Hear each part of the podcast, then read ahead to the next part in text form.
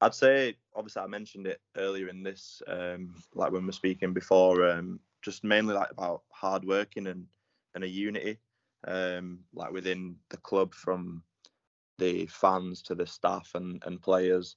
Um, like I think that's probably one of the main reasons why I've been liked this season by the fans that have, have watched me is because they can see that I'm that I want to give it all, give it my all, um, and work my socks off every game because that's just what what the the community is really. Um, like it's hard, hard working, down to earth people that just want to go go to the football and um, get the three points on the weekend and have a, a good time.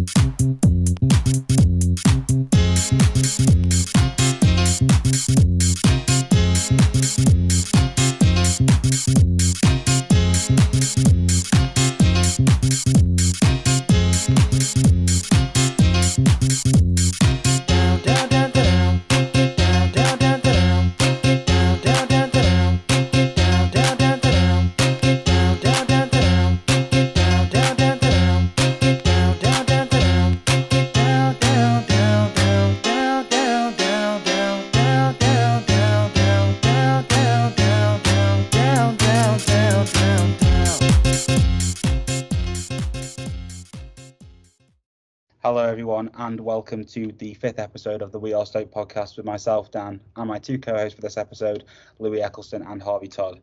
Again, this is your podcast, so remember that if you have any suggestions at all, then please make sure to get in touch with us via the contact us details on our website, and they can be found at wearestoke.co.uk forward slash contact us. Now, let's move on to our guest. He is a current first teamer for Stoke City, where he has scored, four, scored 14 goals this season so far. He's also a member of the Scottish national team. If you haven't guessed who it is already, then I'm pleased to say that it is Stoke City's number 18, Jacob Brown. How are you, Jacob? Yeah, I'm good, thank you. Um, that's quite a good introduction, actually. Thank you. No problem at all. We always try uh, to give each guest a, a, very good introduction. So yeah. Um, so we'd just like to thank you for being on the podcast uh, first and foremost. Uh, we really do appreciate you coming on to talk with us and answer the questions that the fans have submitted. Uh, so thanks for taking time out of your day to to be here with us. No worries. Thanks for um, having me on. No problem. Uh, so we'll move straight into the questions if that's okay with you, um, and then yeah, we can work through what the fans want to want to know. Yep, cool. Uh, so first question from me is, who was the footballer that you looked up to most as a as, when you were a child? Ooh, uh, I think I'd say when I was like really young, it was probably Thierry Henry. Um, but I think it was more just like watching clips of him, and then from what I can remember, actually like watching, um, like as I was growing up, it was probably Torres when he was at Liverpool. Um, like I think he was just like unreal at that time, and it, when I was younger, like, I just loved um, watching him. So I, I enjoyed watching Liverpool at that time as well. So, is there any like particular sort of traits about those players that really stand out to you as a as a as a child when you were younger that's like who I want to be like? Was there was there anything that stood out about those particular players? No, I think it was just obviously being. I think most kids seem to prefer strikers because they're the ones getting all the glory and like running off celebrating and stuff like that, especially as a kid. Um, so I think that's why I tended to like them sort of players. Uh, so, Jacob, you spent four and a half years at Barnsley, uh, where, of course, it was very successful. You played a key role in their 2018 19 promotion season. How was your experience as a whole there? Yeah, I loved it at Barnsley um, because I think when I signed, obviously, it was like another chance for me getting back into professional football. And obviously, I had to make my way up through the, the under 18s all the way into the first team. And then when I finally got my chance in the first team for us to be doing so well, obviously getting promoted from League One to the Championship, and then um, we we stayed in the Championship on the last day of the season. It was just great experience all around, and it it, um, it was a really good start to my career. Uh, so when when you get a big move like that to Barnsley, you know, after of course you were released by Sheffield Wednesday at 14 years of age, is is that like a uh, almost a bit of vindication knowing that you've worked hard to get to get back up to that level? Oh yeah, hundred percent. Because I think um, when when I got released from Sheffield Wednesday, that was like my whole life at the time, and I sort of maybe took it for granted at the time when I was at Sheffield Wednesday, and when I got released, I, I sort of thought that that was like it was all over now. Like my dreams of being a professional footballer had all sort of just vanished in front of me, and I always knew that like if you if you work hard, you're always going to get chances. But to actually manage to get go on trial at Barnsley and then sign for them, it was like a a massive wake up call. And I was like, right now I I've got this massive opportunity. I just need to make the most of it, like every day that I, I can, and, and work really hard.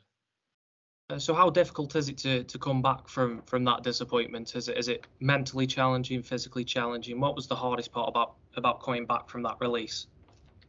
Yeah, I think mentally is probably the hardest part of it because, like I said, it was it was everything at the time. And when you get released, especially being young, when you you're probably not as mentally strong as you are as you as you get older, um, it was difficult. But I think the main thing for me was that when I got released, I actually went and played Sunday League for like two or three seasons after that. Um, and I just got back enjoying like playing football again with my friends. And I think that was the key part because the enjoyment's probably like one of the main things. And then luckily, like with the a mixture of hard work and a bit of luck, I, I was in the right place at the right time, and I managed to get um, spotted. This was when I was at Guiseley. Um, we played Barnsley under 18s in a friendly, and that's when they they wanted to take me on trial after that game. So you mentioned um, that game where you stayed up. Um, shortly after that, you made the move to Stoke. Uh, how did that come about? Uh, yeah, so we, I think that season I'd, I'd done quite well. Not really in terms of, um, I think I only got like four goals in the season, but I, I was quite high in the the charts for the assists. Um, I think that obviously got some interest off clubs, and I found out that Stoke were interested that season. And then luckily for me, like the the move managed to happen. Obviously, going into the, the season after that, but I remember um, I knew Stoke were interested when we when we actually played against Stoke at the bet the bet three six five, and I I got dragged at half time, and I was just like, oh no, I thought that was like my my opportunity had gone, but luckily they they were still interested in me, even though I didn't play too good that game, and the the move happened. So obviously touching on that that move to Stoke, um, obviously the manager Michael O'Neill, a former international manager, um, very experienced head uh, in in any dressing room. Do you recall the first time that you met with Michael, and if so, what was that experience of meeting him like? Yeah, I, I remember when I, I actually met him before um, I'd signed, and it was quite scary. I, I don't think it was it wasn't really the the gaffer that was scary. It was more just the whole like, I'd never been in that situation before. Obviously, when I signed for Barnsley, I was only young, and it was more of a like moving into the academy, whereas this was like a, a big thing moving to a, another club, and it was sort of like the gaffer just wanted to get to know me a bit more and sort of tell me about how he wants how he sees me fitting in at the club and and things like that. So it was it was a big moment for me, and um, like once I left the meeting, I was just literally so excited for it all to to unfold and to sign and then and then get going at, at my new club. Uh, so, with that first time meeting Mark O'Neill, uh, how good is he in, in terms of selling that that long term project at Stoke? Uh, did he sell you immediately, or was it sort of like you say over the sort of course of one or two conversations? Uh, what was it that that drew you to Stoke under Mark O'Neill? Yeah, no, he, he sold it straight away. Obviously, I think um, he sort of said to me he didn't really because that was my first like season in the champ. He didn't, he didn't say that I'm I'm going to be straight in the team. He just sort of said to me it's going to be like a hopefully a work in progress sort of thing, and you'll get opportunities playing like across the um, the front line, and it was just sort of down to me really to to get the move, but then I needed to work hard to to obviously get to the level of the the other lads in the team and and work my way into the team. But it was it was something that I felt I was ready for. It was obviously a big challenge moving from from Barnsley to Stoke, and I wanted to put myself in that um, situation because I felt I felt um, quite comfortable at Barnsley, having been there for quite a lot of years, and um, I wanted to move out of my comfort zone and and then really kick on to the next level, really. Well, obviously, the other challenge you faced when you when you signed was um, you signed during the the COVID nineteen pandemic, uh, where of course no fans were allowed in. So how how was Yeah. how challenging was that as a player?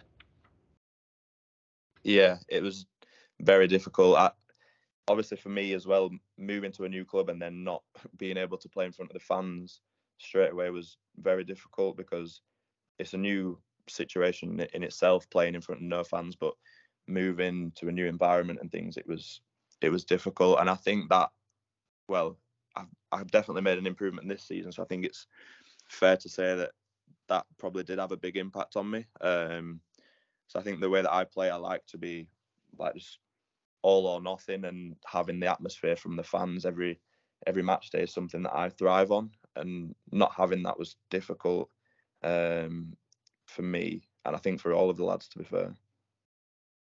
We've touched on Michael O'Neill a little bit, but what's he like to work under?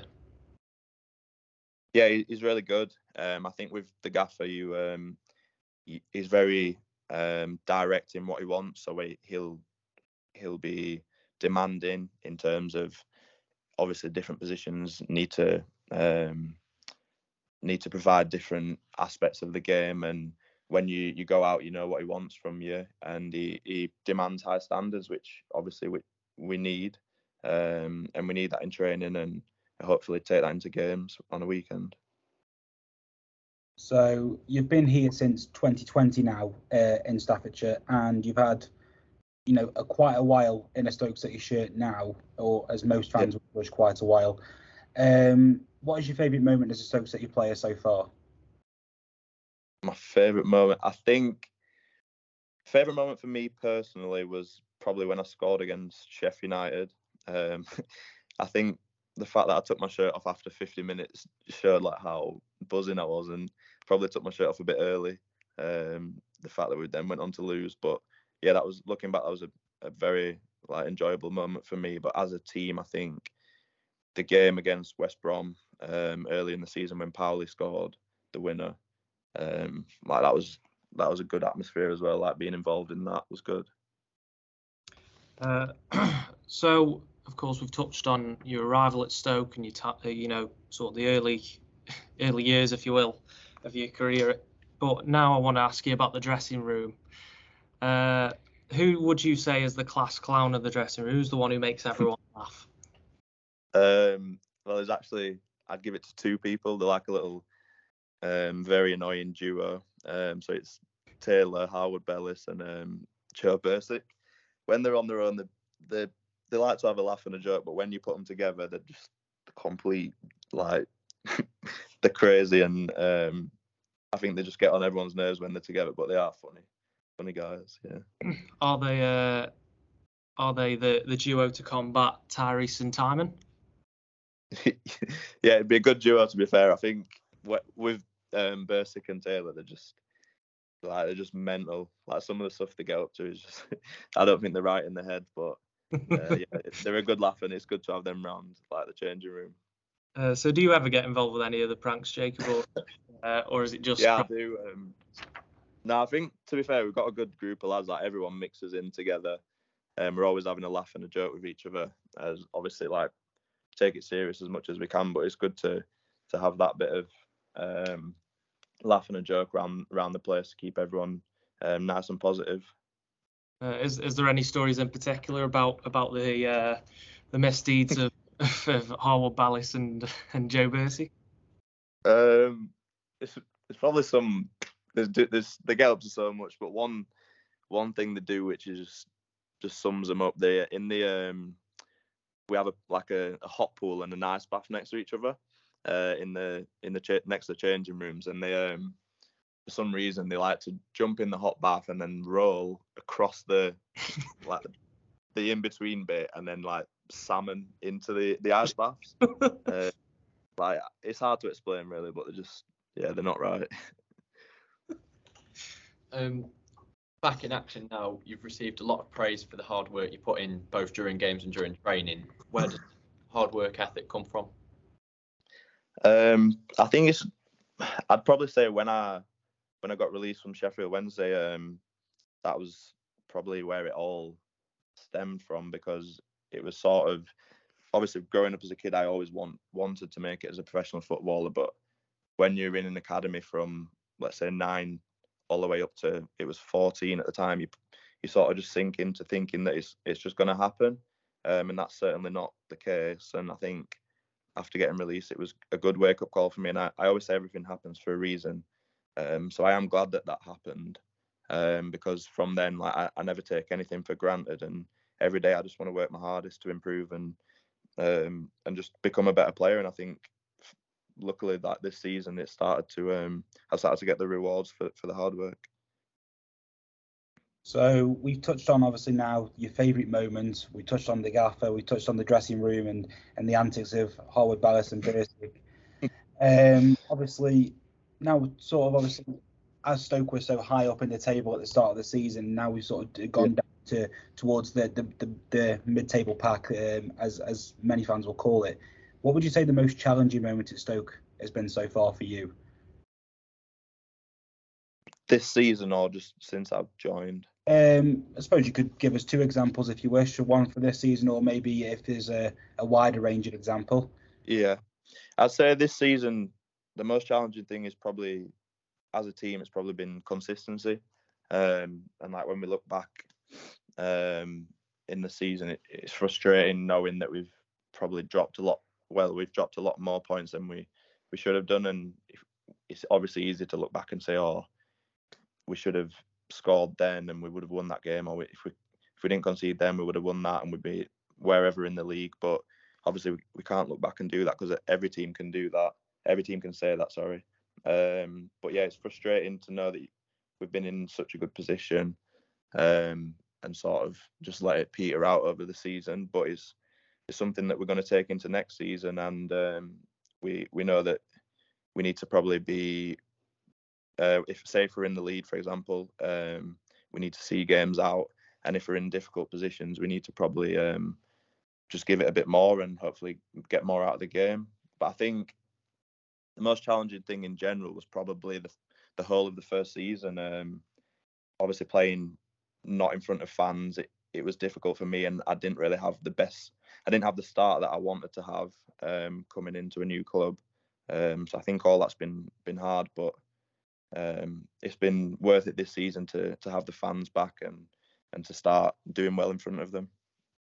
So obviously you touch on there about consistency and how the team are going to take that into next season and, and, build on on this platform that they built of being hard to beat at the start of the season and moving that on to try and get more wins, see games out. Is there anything that yeah. you you would say that the fans can help with in helping the team become more consistent? Um, no, I think just obviously when we've been early in the season, like the atmosphere, you could you could sense the atmosphere around everyone was like really good and positive. But then, obviously, when we, for, I can give you an example, the Cardiff game, when we're three 0 up and and it ends up being three three, you can't expect anything but um, like a negative response from the fans, and and that's what you you're gonna get in football. Um, so I think for us, it's just like not getting um, worked up over like if if it's a negative response or not because it's it's only what you sort of I wouldn't say deserve, but if we're winning, like obviously everything's going to be good, and if we're not putting in the performances that we know we can and we should, then we can't expect everyone to be to be um, buzzing if if that makes sense. So I think just hopefully next season we're going to start well again and we can just keep it going for for longer and probably not let the the bad patches last for as long as they have done. So Jacob, obviously you've touched on the touched on the fans there. You've you've built quite the sort of uh, relationship with them, if, if you want, in a, in a time where you know the club, has, yeah. of course, has, you know, like you say, has been up and down the league a lot this season. Um, what does that sort of relationship with the fans do for a player such as yourself, who you know a lot big part of your game is pressing and you know making the the opposition feel uncomfortable? Yeah, it's a massive thing, and I, I think that's like obviously why I've done a lot better this season because having the support from the fans the minute um, it sort of felt like a debut season for me this because like this has been the first season I played in front of the fans and to see them obviously I think it was Tyrese that actually started the um, the Jacob Brown chant um, he put it on his Instagram story I think after one game and it just literally week a few weeks after that, it just like clicked and everyone everyone was singing it. So it's it's massive for a player to have the support from the fans, um, and I think that's what just pushes me to work hard every game. Obviously, you're not to play your best every single game, but one thing you can always do is um, work hard, even if the game's not going your way. Um, so I think that's just probably why the the fans have taken to me this season, and I think it's easier to see you when you're in the stadium rather than last season when um, when fans are probably watching on like the streams and stuff. You, you might not be able to see it as much. Um, but yeah, I've I've literally loved this season um, and connected with the fans on a on a personal level, so it's been good. You just mentioned there the chant. What do you think of it?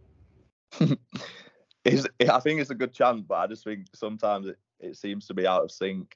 Um, you got one side singing it a bit earlier than the other, but especially when everyone's had, had a drink and that on a match day, I think you can only expect that. Um, but yeah, it's it's an unreal feeling to be fair, having like the fans chanting your name and and when they send you videos of them singing it in the the gantry and stuff like that, it it just it's really good and, and it motivates you even more. Uh, so do you thank Tyrese for that or? Yeah, I think Ty's got to get all the credit for that one. To be fair. Um, so, Jacob, with one game to go, you are just one goal away from becoming the first Stoke City player to score 15 league goals in a season since Ricardo Fuller and Liam Lawrence in the famous 2007-08 promotion season. Where would that achievement rank in your career so far if you are to net on Saturday? Yeah, it'll, it'll be um, right up there if I if I do manage to get the, the goal at the at the weekend. Um, I think it just sums up like how well this season's gone for me. Um, obviously, it's the bigger picture. We want like the, the team as a whole to to have had a better season. But for me, I think it's a very good confidence booster, and I think it's it's good for the fans as well to see because now it, it just shows that like um, we we're all working hard and and we're hoping to improve as a team over, over time and hopefully next season like we'll we'll improve improve even more and see ourselves higher up the league. Well, of course, you've you've got the goals to prove that. Obviously, if you've had a very successful season for Stoke this year, but you've also got the assists as well. You know, I think you've got five assists in the league so far this season, uh, which is obviously very impressive for a player who's who's played up front for the majority of the season. Uh, do that? Do, do you prefer to score goals, or or do you get the same kind of satisfaction from an assist? Um, I think obviously I love scoring the goals. Um, but obviously an, an assist is still ends up being a goal. So it's just the same thing really. And I think uh, I've looked back at some of the videos when I've not even assisted or scored, and I'm celebrating probably more than someone who scored, to be honest. But I think just when we um we get a goal, it's like it's just the best feeling. Um, especially like when it's at home in front of the fans and stuff. It it's a great feeling. But I think whether you're scoring, assisting, or or just playing well, it, it's always it's always better when it's a positive result in the end. Well, I think the fans uh, have a very mutual feeling towards you. You know, I think fans like to see uh, that you that you sort of are just as passionate as, as them about about their team doing well and, and scoring goals and, and watching other players score. And I think uh, Stoke fans have always liked a selfless player such as yourself. Um, uh, so do you think that's important for, for fans to see that from you and all the other the rest of the squad? Yeah, hundred percent. Um, I think that's what's um, a big thing about this club is the we're all like wanting to be a, a unit and all be together, um, like the players, the staff, um, the fans together, like literally everyone. We we want to be like a big community, and I think that's why it's. I, I enjoy doing things like this and and going to um, like when I do player visits at schools because it, it just brings everyone together, and I think it's it's good to have the players engaged with the fans um, because it just means more for everyone. Um, and when we say, for example, like the the goal we scored against Forest um, at home in the season, like that was a massive team goal, and it just shows that it's not just one or two players; it, it's everyone working together. Um, and I think it's massive that we're we're all together in this. So, since you've been at Stoke, who's been the best player you've played with? Um, well, there's obviously so many good players in the team. I think for me, the best player uh, would be Nick Powell. He's just like technical ability is like probably the best I've I've played with in, in general, to be honest. So obviously he's unfortunately spent a little bit of time out through injury. Do you think that's sort of hindered the team a little bit?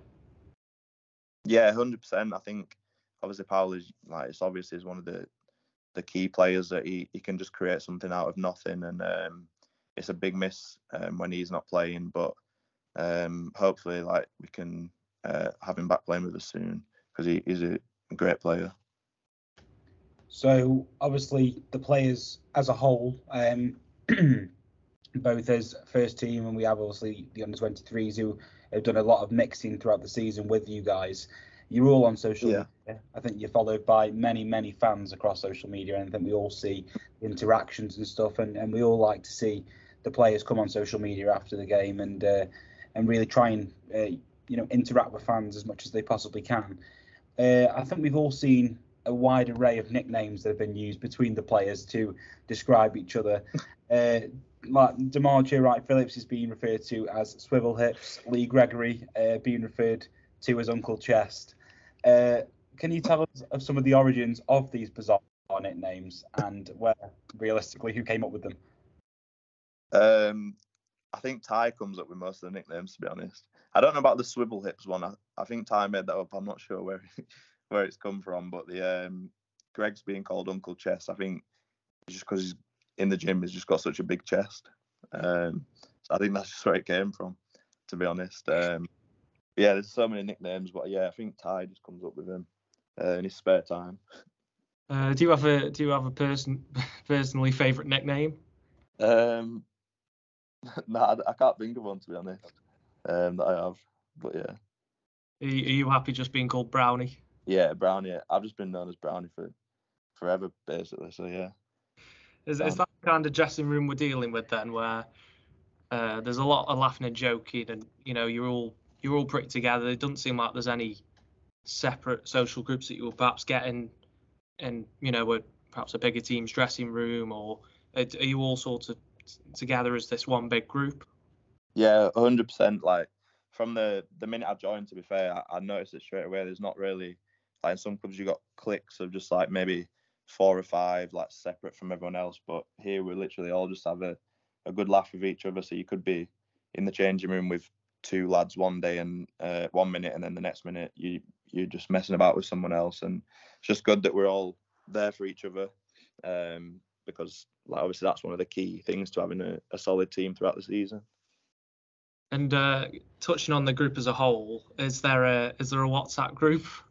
Is- is yeah, we, We've got two. There's one. There's a WhatsApp group with the um the staff, which is just more formal, like um telling us when meetings are and stuff like that. And then we've got um just one with just the lads in, uh, which probably a bit less formal. Yeah. Uh, who's the admin of, of both of those?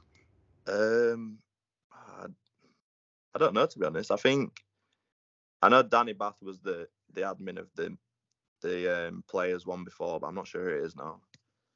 Uh, so so um, as you say, it's it's a bit more informal in the in the players one. Um, has, has anything accidentally ever been sent into the staff swan?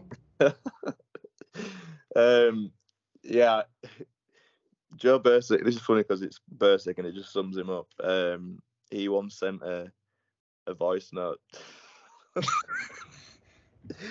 he once sent a voice note that went, weren't meant to go in the, the chat with the staff and that. But to to be fair to him, he um he just left it in and he let everyone have a, have a listen to it and have a good laugh. So um, I, I'm not really going to say what it was about. It wasn't that bad, but it was just funny. Uh, was Mark O'Neill impressed? Uh, I think yeah, everyone found it funny to be. So, obviously, you've been here for almost two years now. Where can you see Stoke City being in and yourself being in three years' time? I think there's only one answer really. I think since I came to the club, like the the ambition has always been um, to to play in the Premier League, um, and that's obviously where Stoke need to be as well. Um, so I think for us, it's it's good to see the progression over. Like obviously, it's not where we want to be in the Championship, but over the last few years, we've like been finishing high a little bit higher. So it's showing we're going in the right direction. But I'd, I'm hoping it's not going to be three years. I'm hoping it's going to be sooner than that um, and that's the, the goal for everyone. Um, we all know what we want and we're all set out to achieve that. So it, yeah, that's what we're all working towards. Uh, so is that your ambition with, with Stoke short term and long term as a as a Premier League player, and you know perhaps even a, a Stoke City legend by by the end of your tenure here? Yeah, hundred percent. I think obviously when I, I first came in, I've I've just wanted to to get going straight away and um, get as many goals as I can. And this season's been much better than last. Um, so it's it's just the the aim next next year is obviously going going that one step further. Uh, and do you feel that um, obviously perhaps potentially a big turnover of players in the summer? Uh, obviously some some will stay, some will go. Do you feel like one more strong transfer window where we get the right characters in and the right players in under Michael O'Neill could be could be the one?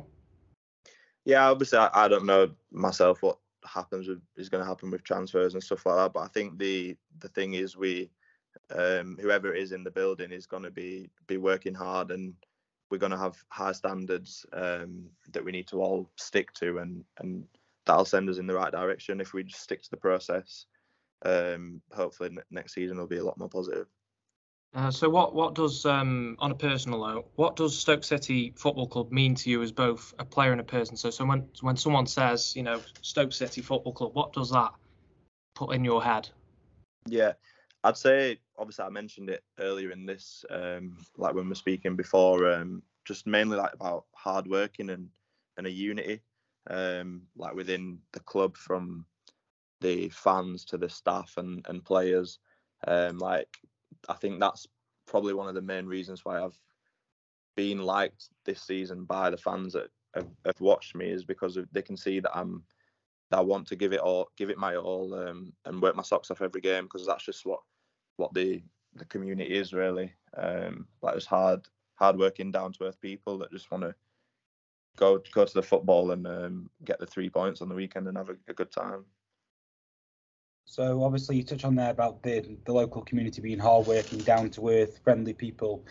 Um, obviously, thousands of fans come to the Bet three six five stadium. Yeah. And follow us away from home, and they're always cheering cheering us on for 90 minutes. Um, do you have a message for the fans that are either casual fans or fans uh, who are international or even just the, the normal season ticket holders? Yeah, probably just just for every Stoke fan really, just that the support literally means like everything really because I think last season showed that without fans being there, it, it's not the same at all, and it's it's not enjoyable without fans, and they they are the fans are football if, if that makes sense, and it's just um we're we're trying our best like for you guys, and we hopefully we can uh, make it more positive for you next season. Um, but yeah, we just literally love the the support and um, hopefully, like I say, we can can get the club back into the Premier League. Uh, so Jacob, of course, you've you've said there, you know, the fans are the ones who, who can really help give you that energy and, and drive to, to win games for the football club and play for the shirt on your on your back and the badge on your chest. Um, but it, it's sort of before a game, what is your what is your go-to song? Do you have a song that, that can really get you in the mood for a game?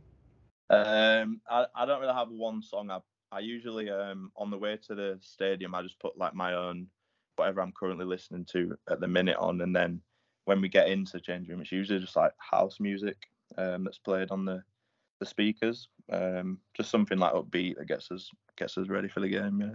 So what's on uh, what's on Jacob Brown's personal playlist, if you don't mind me asking? Oh, what's on my playlist? Um, a lot to be fair. I like um, mainly like hip hop um, rap and R and B, um, just anything current really.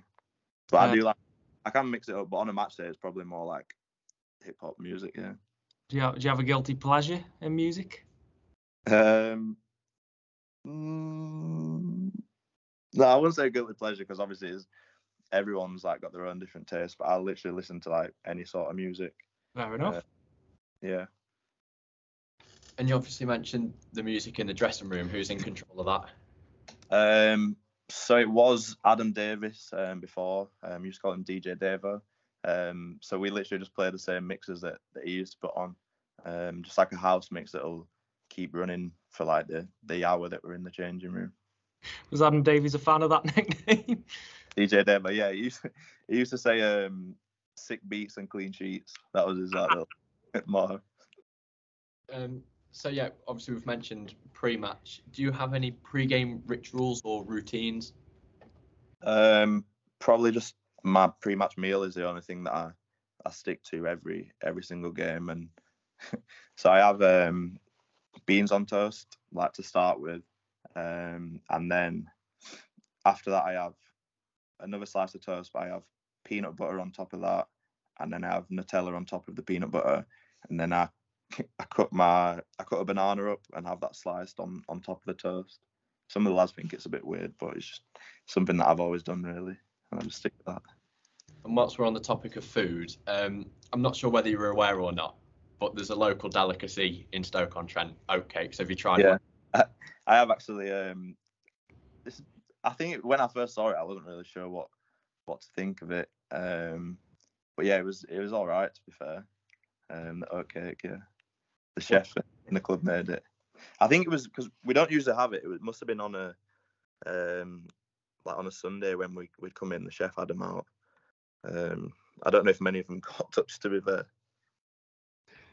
Uh, what you having on them, Jacob? What did you have on them? Um, I can't remember. What was, I can't remember. I think I just had it on its own. Oh, uh, I I think the Stoke fans will, will be interested to hear that one. Um, staying on the topic of food, of course, as, as a footballer, you do have to look after your body. Almost treat it as a temple. Uh, what is sort of, if if you were allowed to, to just, you know, if there's is there something you miss uh, living that lifestyle? Is is there a particular type of food that you're not really allowed to eat that if you get the chance you do? Um, I'd probably. I'm a fan of a Domino's to be fair, and luckily, like on a like after a match day, you can sort of eat. Um, I wouldn't say anything you want, but you can have a little bit of a cheat meal to say. So I think I'd sometimes have a, a Domino's after a game, maybe. Um, I'd say that, yeah. Um, what do you have on your Domino's? have it on its own. No, I'm only joking. Um, I- um, uh, so my Domino's order is uh, with a barbecue sauce, um, and then we have jalapenos, pepperoni, ham, and chicken, and then sometimes get um, garlic bread on the side as well. I suppose you can get away with it though, uh, with the amount of calories you must burn during a game. yeah, I think I'll run it off. So we're now going to sort of talk about your international sort of career that's just starting up really, and just going to obviously as we have seen you prosper for Stoke, we are sure you'll prosper for Scotland. Um, when did you discover that you'd first been called up to the Scottish national team? Um, it was literally like the, I think it was the day of or the day before um, they announced it that I was like when I was in the first, um, the first time I was in the squad, and my agent, um, he literally rang me in the morning and said you're gonna get a phone call off Steve Clarke, and I was like I literally not heard anything about it before, um, and he he rang me and he, that was basically it. He just asked me if I wanted to be in the squad and, and things like that and said he wanted to call me up. So it was literally all all happened so quick. Um, so how did it feel when, when of course, a, a few weeks later you got to make your debut for Scotland? Yeah, it, it was unreal. Um, I think obviously, like I said, because it happened so quick, it it, it was all just an, an unreal experience. And even now, like it still hasn't really sunk in that I've I've played international football and actually like made my debut and stuff. Um, so I think it's just like a, a massive achievement for me. Obviously, being a kid is something you always dream of doing is playing like for your country, and it's just mad that I've actually been able to experience that. Uh, so what what is Steve Clarke like as a manager uh, at international level? Yeah, he's he's really good. Um, I've probably not had like too many one-to-one conversations with him apart from after when I um, made my debut. He he sort of just pulled me to the side and he said, because I think when I, I only came on for like, I think it was like maybe just under ten minutes, and I was probably trying to do too much. Um, and he said like, we brought you here because obviously like you you're a good player, and but we brought you to do what you do. And me, for example, like trying to run past the whole team, which is I think what I tried to do when I came on. Um, he said that's not what you do. Just stick to doing what you do, and and you'll do well for us. Um, so like, it's filled me with a lot of confidence. Yeah, so I'm presuming that that uh, advice has helped under Steve Clarke. Uh, do do you feel that there's a big difference between international football and, and domestic football? Um, I, th- I think it's hard to say because I've I've not really played. Um, t- I've not had too much game time. Um, so hopefully it's something I, I'll get more in, in the future if I if I keep doing well. Um, but it's just like it's just a great experience. Uh, what are the differences between um, Steve Clarke and, and Michael O'Neill then? If if that's a is is there a comparable difference, or are they very similar managers or personalities? Um, I don't. It's obviously hard to compare because every manager has their own playing styles and, like for example, the formation you want to play and things like that. But I think just the um, similarities probably both it's clear to them. It's clear to you what what the manager wants, and when you go out, you know what you what you what your role in the team is and what you need to do for that particular game. And obviously, there's a there's a World Cup coming up. Obviously, there's a couple of qualifiers before that. But do you feel you can make it to the World Cup? Yeah, I think obviously like, since I've been there, you can see the the quality in the team, and it's um it's good to be a part of that. And I'm hopefully if I if I get called up again for the the upcoming qualifiers, um, we can we can do well. Obviously, the the, the squad have been on a, a really good run of form, and fingers crossed they can um, we can keep that up in in the next couple of games. Um, so obviously, if you if you are to make it to the World Cup with Scotland, um, you'll of course travel to Qatar and and you'll be playing against some of the world's best players. And I'm sure a lot of Stoke fans will testify that you'll be completely fine in doing that, and will be at the required level to to succeed. Um, but of course, you're going to be playing against potentially two of the best players in the world uh, of this era, and Messi and Ronaldo. Uh, the que- I think you know what question I'm about to ask. Who, which one is the goat? Um, I think for me, I would I would say Ronaldo. Um, I think when I was younger, I probably would have said Messi, but now I think for me, just like I I like I just love Ronaldo, like how he's he's um all the attributes he has, and when I like I'm going through clips and stuff, I'm probably watch Ronaldo's more than I'd watch Messi's. Um, obviously, Messi's like unreal player as well, but I think for me, I'd say Ronaldo. Uh, so is that why you perhaps um, obviously quite clearly look after your body as, as Ronaldo perhaps had that influence on you to see that a top professional like him is in that kind of shape?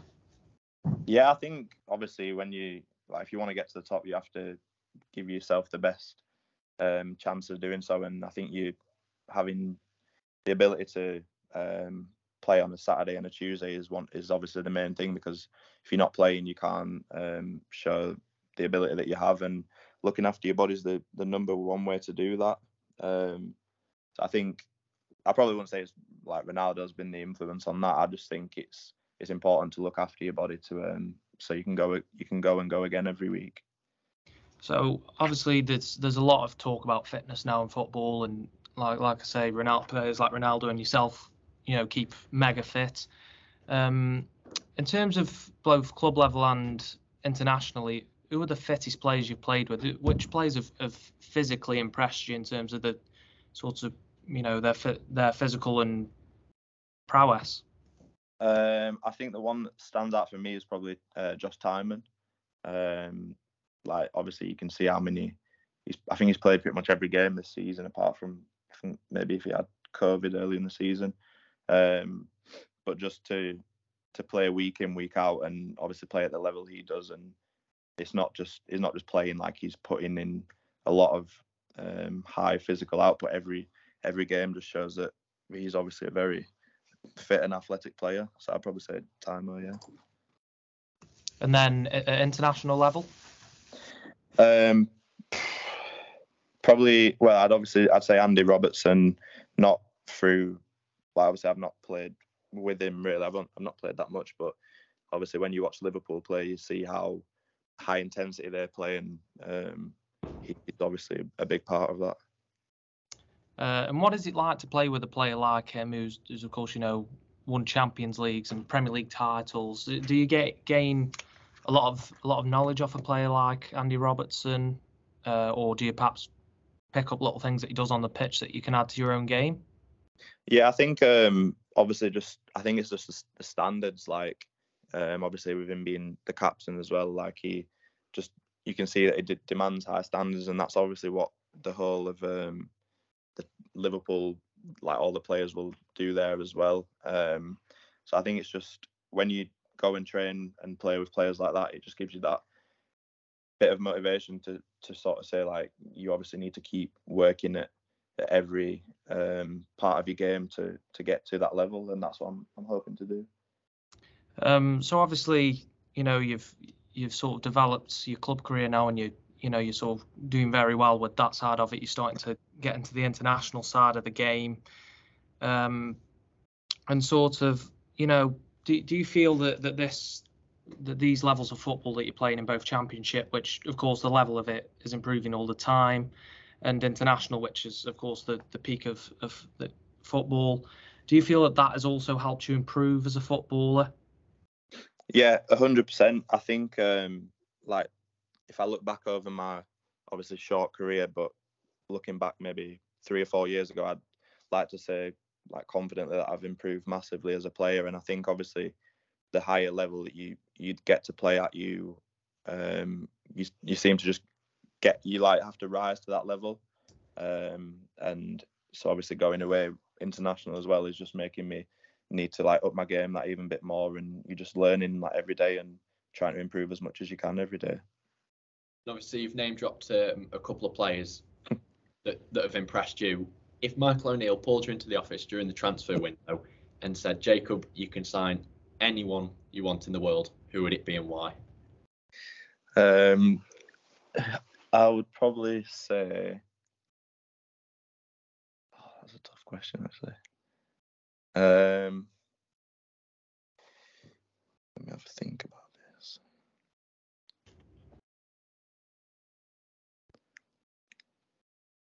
I'm gonna say Kevin De Bruyne. Um, just for me, that, the way um, like his crossing and technical ability, like why would you not want him in your team? so I'm gonna say Kevin De Bruyne. Yeah, obviously there's many players out there, but I'll go for him. I'm presuming he'd be bought, bought in as backup to Nick Powell then. Yeah, yeah, it'd have to be. When when Powell is playing it, when Powell is fit and playing, it, he can play instead. Um, so of course you've been in a lot, a lot of dressing rooms now. You know you've been in sort of, you know, non-league dressing rooms, Barnsley's, you know, sort of youth dressing room, first team. Now with Stoke and Scotland, would you say currently that this this Stoke dressing room that you're in is is the best you've been in so far in your career? Yeah, um, 100%. I think just like because of what I said earlier about everyone um, being together, like not just like small groups of players. It's just a it's a great dressing room to be around. Um, obviously, I I've enjoyed it at all the dressing rooms I've been in. To be fair, I've not really been in a situation where I've not liked it, but um, at Stoke, I'm literally just loving it at the minute. Um, and it's it's just a great um, dressing room to be around.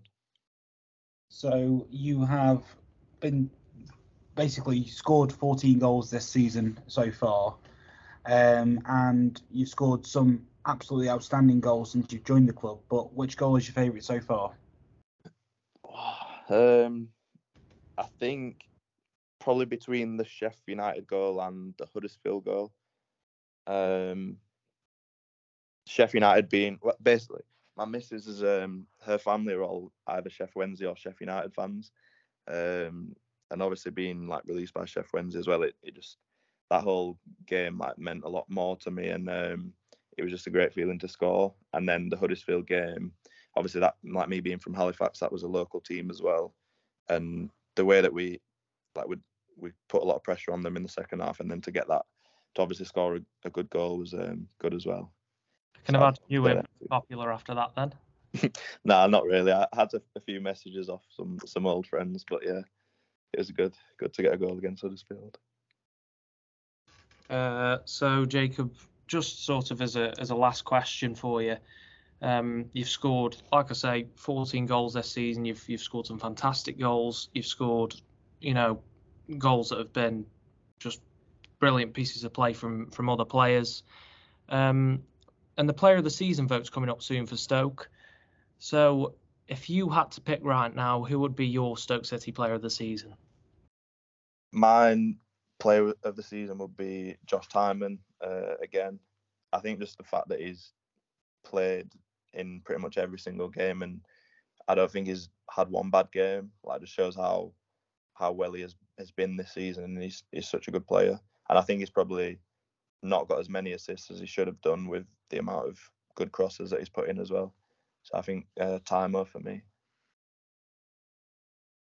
Um, so yeah, Jacob, that's all the questions we've got time for, and obviously I'm pretty sure you've answered uh, your fair share tonight. Uh, we'd just like once again to thank you for coming on and speaking um, with us tonight. It's been greatly appreciated, and we hope you have a great game on Saturday. yeah, no, thanks for having me. It's been, it's, I've enjoyed it a lot. Thanks, Jacob. Cheers, Jacob. Uh, thank you. See you later, guys.